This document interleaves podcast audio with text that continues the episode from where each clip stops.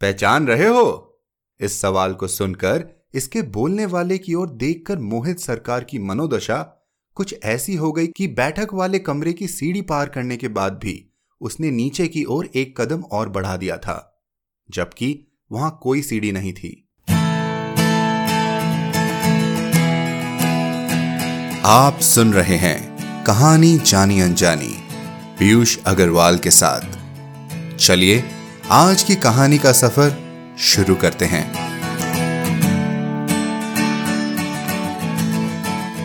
Hello दोस्तों, कहिए कैसे हैं आप? आशा करता हूँ आप सब स्वस्थ होंगे। और जैसा कि आपसे वादा किया था, मैं हाजिर हूँ एक नई कहानी के साथ। तो कैसी लगी हमारे पिछले सप्ताह की कहानी? एक छोटा सा मज़ाक। उम्मीद करता हूँ कि आपको कहानी अच्छी लगी होगी। अगर आपने अब तक वह कहानी नहीं सुनी तो ज़रूर सुनिए और सब्सक्राइब कीजिए हमारे पॉडकास्ट को, ताकि हर शुक्रवार कहानी आते ही आपको नोटिफिकेशन मिल सके और आपसे कोई भी कहानी छूट न जाए। कहानी जानी अनजानी में हमारी एक कोशिश यह भी है कि हम अलग अलग भाषाओं के लेखकों की कहानियाँ हिंदी में आप तक पहुंचाएँ, क्योंकि कहानियाँ कोई भाषा नहीं जानती। और उनकी खूबसूरती उनमें छुपे भावों में होती है। कहानियों का यही सिलसिला आगे बढ़ाते हुए। चलिए बढ़ते हैं आज की कहानी और लेखक की ओर। हमारी आज की कहानी है सहपाठी, जिसे हम अंग्रेज़ी भाषा में क्लासमेट कहते हैं और इस कहानी के लेखक हैं सत्यजीत रे। सत्यजीत रे जी बीसवीं सदी के बंगाली फ़िल्मों के जाने माने फ़िल्म निर्देशक थे। उनका जन्म एक बंगाली परिवार में कलकत्ता में हुआ था। उन्होंने कई लघु कथाएँ और उपन्यास लिखे हैं। लेखक होने के साथ साथ वो एक बहुत ही मंझे हुए वायलिन प्लेयर, पेंटर और संगीतकार भी थे। उन्हें कई राष्ट्रीय और अंतर्राष्ट्रीय पुरस्कारों से सम्मानित किया गया। उन्हें भारत रत्न से भी नवाजा गया है। यह थी सत्यजीत रे की कुछ उपलब्धियों का बहुत ही संक्षिप्त वर्णन। आप हमारे website Piyush Agarwal dot com के शो नोट्स में उनके बारे में और भी जानकारी पा सकते हैं। तो चलिए शुरू करते हैं आज की कहानी।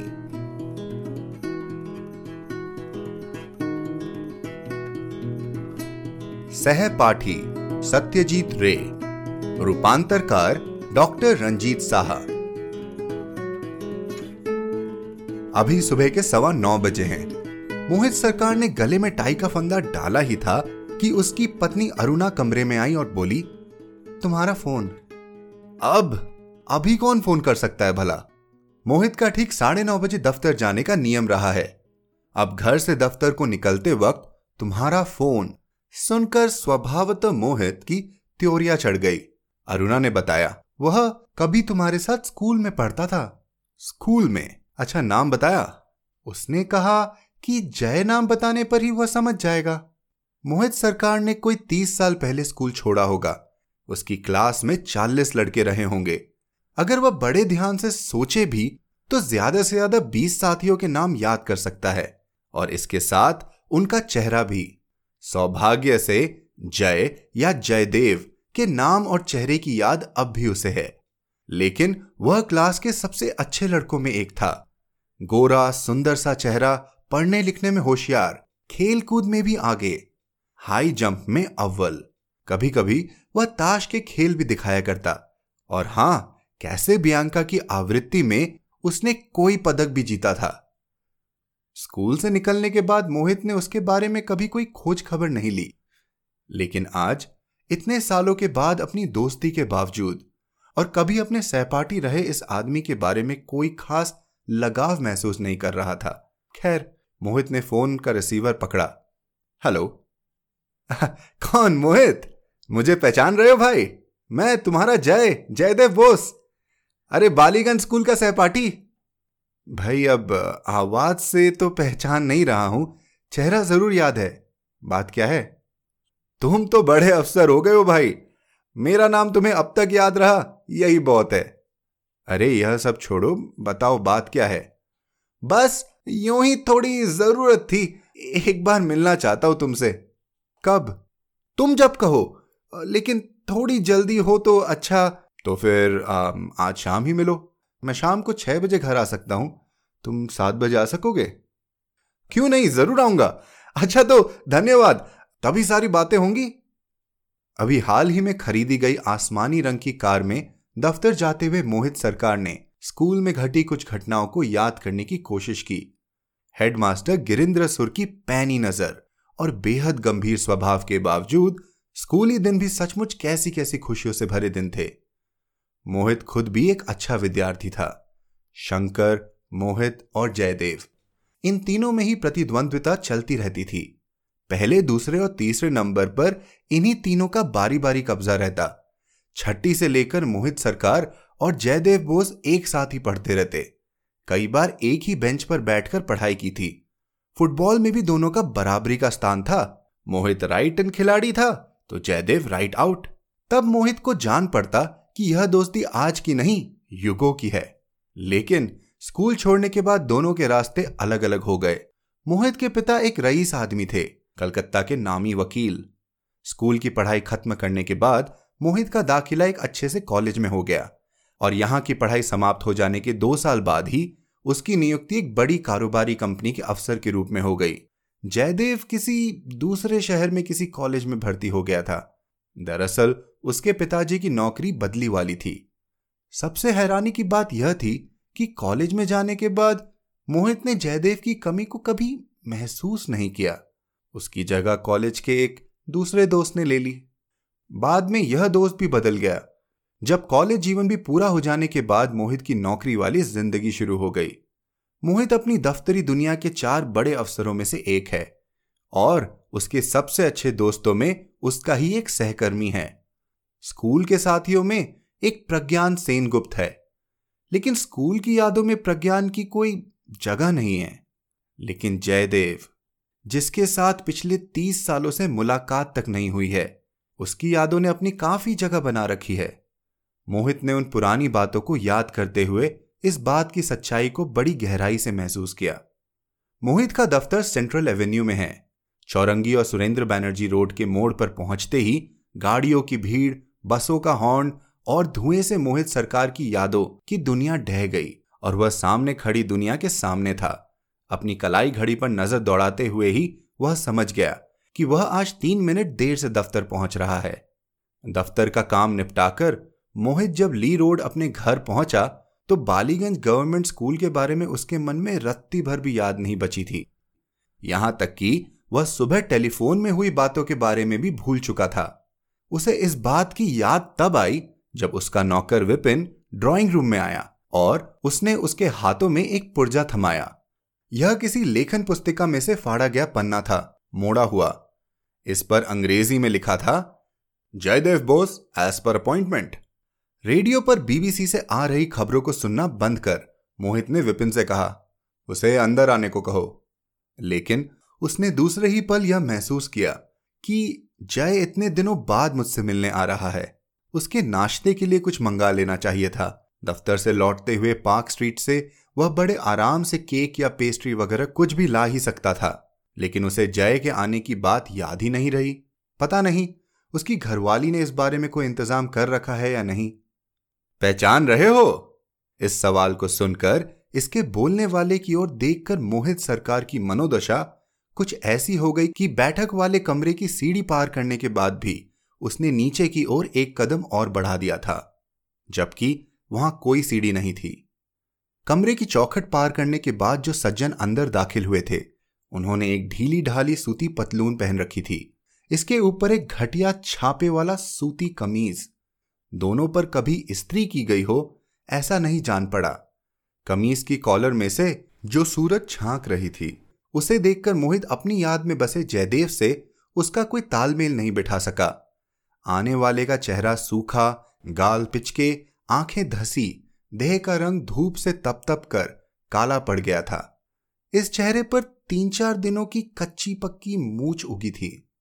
माथे के ऊपर एक मस्सा और कनपट्टियों पर बेतरकीब ढंग से फैले ढेर सारे पके हुए बाल। उस आदमी ने यह सवाल झूठी हँसी के साथ पूछा था। उसकी दांतों की कतार भी मोहित को दिख पड़ी। पान खा खाकर सड़ गए। ऐसे दांतों के साथ हंसने वाले को सबसे पहले अपना मुँह हथेली से ढांप लेना चाहिए। काफ़ी बदल गया हो ना? बै, बैठो। मोहित अब तक खड़ा था।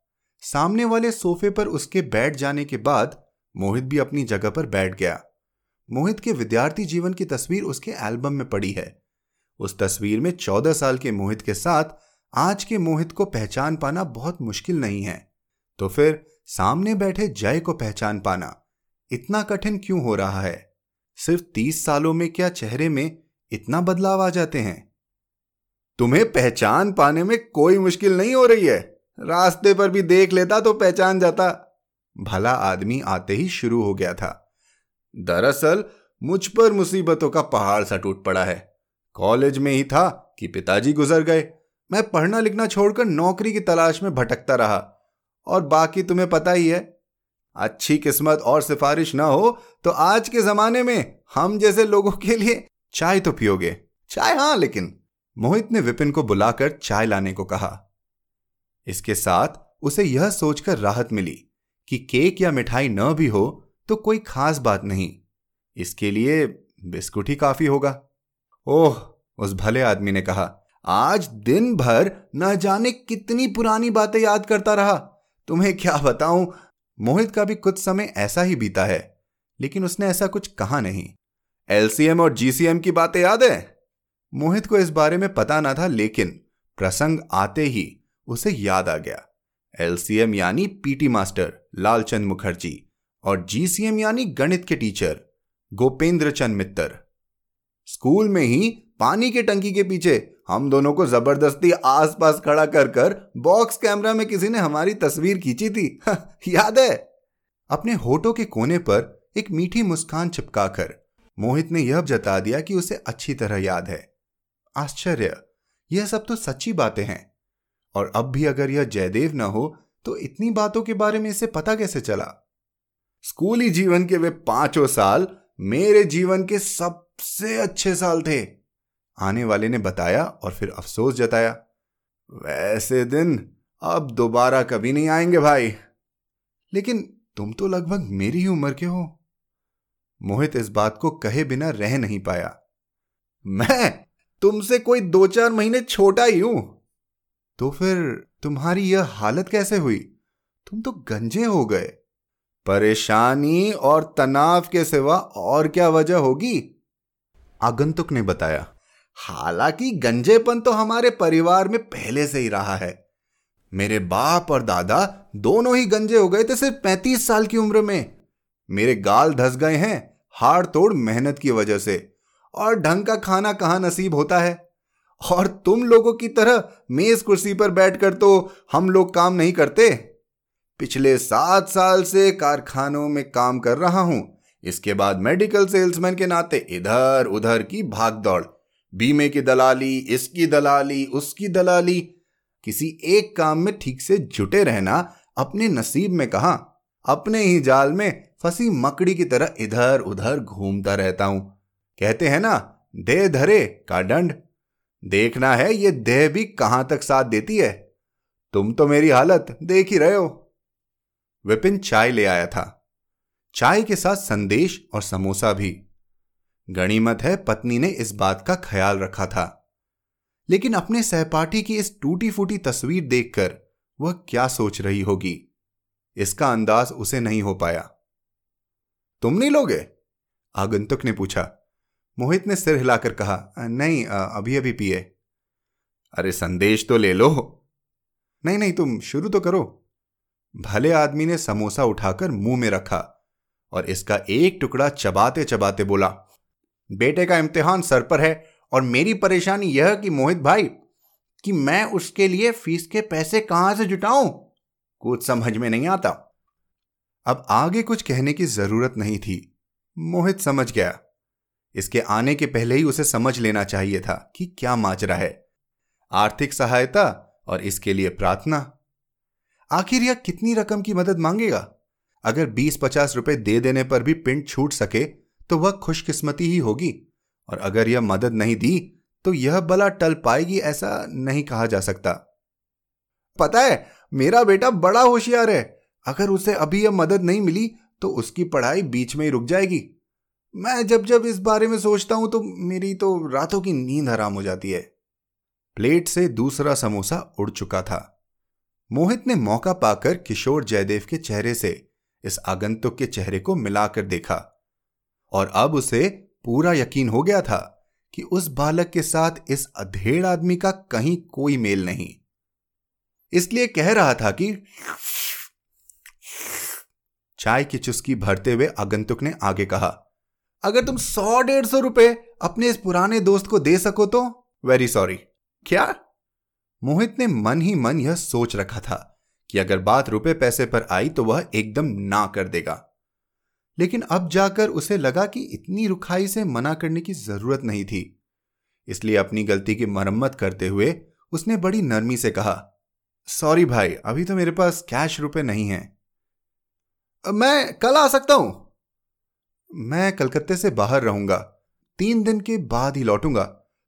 तुम रविवार को आ जाओ। रविवार को? आगंतुक थोड़ी देर तक चुप रहा। मोहित ने मन ही मन कुछ ठान लिया था। यह वही जयदेव है, इसका कोई प्रमाण नहीं है। कलकत्ता के लोग एक दूसरे को ठगने के लिए ही हज़ार तरीके जान गए हैं। किसी के पास से तीस साल पहले के बालीगंज स्कूल की कुछ घटनाओं के बारे में जान लेना कोई मुश्किल काम नहीं था। वही सही। मैं रविवार को कितने बजे आ जाऊँ? सवेरे सवेरे ही ठीक रहेगा। शुक्रवार को ईद की छुट्टी है। मोहित ने पहले ही तय कर रखा था कि यह अपनी पत्नी के साथ बारुईपुर के एक मित्र के यहाँ उनके बगान बाड़ी में जाकर सप्ताहांत मनाएगा। वहाँ दो तीन दिन तक रुककर रविवार को रात को ही घर लौट पाएगा। इसलिए वह भला आदमी जब रविवार की सुबह घर पर आएगा तो मुझसे मिल नहीं पाएगा। इस बहाने की ज़रूरत नहीं पड़ती, अगर मोहित ने दो टुक शब्द में उससे ना कह दिया होता। लेकिन ऐसे भी लोग होते हैं जो एकदम ऐसा नहीं कह सकते। मोहित ऐसे ही स्वभाव का आदमी है। रविवार को उससे मुलाकात न होने के बावजूद वह कोई दूसरा तरीका ढूंढ निकाले तो मोहित उससे भी बचने की कोशिश करेगा। शायद इसके बाद किसी दूसरी परेशानी का सामना करने की नौबत नहीं आएगी। आगंतुक ने आखिरी बार चाय की चुस्की ली। और कप को नीचे रखा था कि कमरे में एक और सज्जन आ गए। ये मोहित के अंतरंग मित्र थे, वाणीकांत सेन। दो अन्य सज्जनों के भी आने की बात है। इसके बाद यहाँ ताश का अड्डा जमेगा। उसने भले आगंतुक की तरफ़ शक की नज़रों से देखा। मोहित इसे भाप गया। आगंतुक के साथ अपने दोस्त का परिचय कराने की बात मोहित बुरी तरह टाल गया। अच्छा तो फिर मिलेंगे। अभी चलता हूँ। कहकर अजनबी आगंतुक उठ खड़ा हुआ। तू मुझ पर यह उपकार कर दे। मैं सचमुच तेरा ऋणी रहूँगा। उस भले आदमी के चले जाने के बाद वाणीकांत ने मोहित की ओर हैरानी से देखा और पूछा, ये आदमी तुमसे तू कहकर बातें कर रहा था? बात क्या है? इतनी देर तक तो तुम ही कहता रहा था। बाद में तुम्हें सुनाने के लिए ही अचानक तू कह गया। कौन है ये आदमी? मोहित कोई जवाब दिए बिना बुक शेल्फ की ओर बढ़ गया और उस पर एक पुरानी फ़ोटो एल्बम बाहर निकाल लाया। फिर इसका एक पन्ना उलटकर वाणीकांत को सामने बढ़ा दिया। ये तुम्हारे स्कूल का ग्रुप है शायद? हाँ बॉटनिक्स में हम सब पिकनिक के लिए गए थे, मोहित ने बताया। ये पाँचों कौन कौन है? मुझे नहीं पहचान रहे हो। रुको, जरा देखने तो दो। एल्बम को अपनी आँखों के थोड़ा नज़दीक ले जाते ही, बड़ी आसानी से वाणीकांत ने अपने मित्र को पहचान लिया। अच्छा मेरी बाई ओर खड़े इस लड़के को अच्छी तरह देखो। तस्वीर को अपनी आँखों के कुछ और नज़दीक लाकर वाणीकांत ने कहा, हाँ, देख लिया।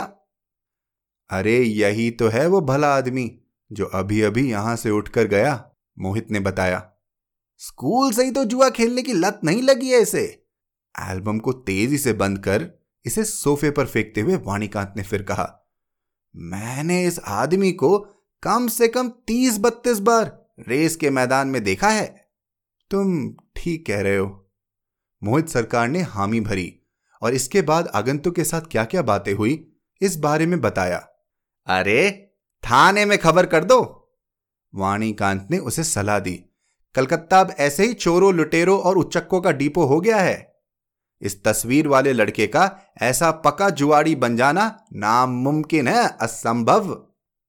मोहित हौले से मुस्कुराया और फिर बोला, रविवार को जब मैं उसे घर पर नहीं मिलूँगा तो पता चलेगा। मुझे लगता है इसके बाद यह इस तरह की हरकतों से बाज आएगा। अपने बारुईपुर वाले मित्र के यहाँ पोखर की मच्छी, पोल्ट्री के ताजे अंडे और पेड़ों में लगे आम, अमरूद, जामुन, डाब और सीने से तकिया लगा ताश खेलकर तन मन की सारी थकान और जकड़न दूर कर मोहित सरकार रविवार की रात 11 बजे जब अपने घर लौटा तो अपने नौकर विपिन से उसे खबर मिली कि उस दिन शाम को जो सज्जन आए थे वे आज सुबह भी घर आए थे। कुछ कह कर गए हैं? जी नहीं। विपिन ने बताया। चलो जान बची। एक छोटी सी जुगत से बड़ी बला टली।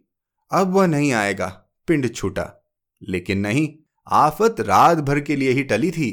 दूसरे दिन सुबह यहीं कोई आठ बजे मोहित जब अपनी बैठक में अखबार पढ़ रहा था तो विपिन ने उसके सामने एक और तहाया हुआ पुर्जा लाकर रख दिया।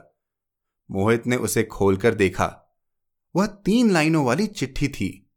अब भाई मोहित मेरे दाएँ पैर में मोच आ गई है, इसलिए बेटे को भेज रहा हूँ। सहायता के तौर पर जो थोड़ा बहुत बन सके, इसके हाथ में दे देना। बड़ी कृपा होगी। निराश नहीं करोगे इस आशा के साथ? इति, तुम्हारा जय। मोहित समझ गया कि अब कोई चारा नहीं है। जैसे भी हो, थोड़े बहुत देकर जान छुड़ानी है। यह तय कर उसने नौकर को बुलाया और कहा, ठीक है, छोकरे को बुलाओ। थोड़ी देर बाद ही एक तेरह चौदह साल का लड़का दरवाजे से अंदर दाखिल हुआ। मोहित के पास आकर उसने उसे प्रणाम किया और फिर कुछ कदम पीछे हटकर चुपचाप खड़ा हो गया। मोहित उसकी तरफ़ कुछ देर तक बड़े गौर से देखता रहा। इसके बाद कहा, बैठ जाओ। लड़का थोड़ी देर तक किसी उधेड़ बुन में पड़ा रहा। फिर सोफे के किनारे अपने दोनों हाथों को गोद में रखकर बैठ गया। मैं अभी आया। मोहित ने दूसरे तल्ले पर जाकर अपनी घरवाली के आंचल से चाबियों का गुच्छा खोला। इसके बाद अलमारी खोलकर पचास के चार नोट बाहर निकाल। इन्हें एक लिफाफे में भरा। और अलमारी बंद कर नीचे बैठक खाने में वापस आया। क्या नाम है तुम्हारा? जी संजय कुमार बोस। इसमें रुपए हैं। बड़ी सावधानी से ले जाना होगा। लड़के ने सिर हिलाकर हामी भरी। कहाँ रखोगे? इधर ऊपर वाली जेब में। ट्राम से जाओगे या बस से? जी पैदल। पैदल? तुम्हारा घर कहाँ है? मिर्जापुर स्ट्रीट में। भला इतनी दूर पैदल जाओगे? पिताजी ने पैदल ही आने को कहा है। अच्छा तो फिर एक काम करो। तुम एक घंटा यहीं बैठो, ठीक है? नाश्ता कर लो यहाँ ढेर सारी किताबें हैं, इन्हें देखो। मैं नौ बजे दफ्तर निकलूँगा। मुझे दफ्तर छोड़ने के बाद मेरी गाड़ी तुम्हें घर छोड़ देगी। तुम ड्राइवर को अपना रास्ता बता सकोगे ना? मोहित ने पूछा। लड़के ने सिर हिलाकर कहा जी जी हाँ। मोहित ने विपिन को बुलाया और इस लड़के संजय बोस के लिए चाय वगैरह लाने का आदेश दिया। फिर दफ्तर के लिए तैयार होने ऊपर अपने कमरे में चला गया। आज वह अपने को बहुत ही हल्का महसूस कर रहा था और साथ ही बहुत ही खुश। जय को देखकर पहचान न पाने के बावजूद उसके बेटे संजय में उसने अपना तीस साल पुराना सहपाठी पा लिया था।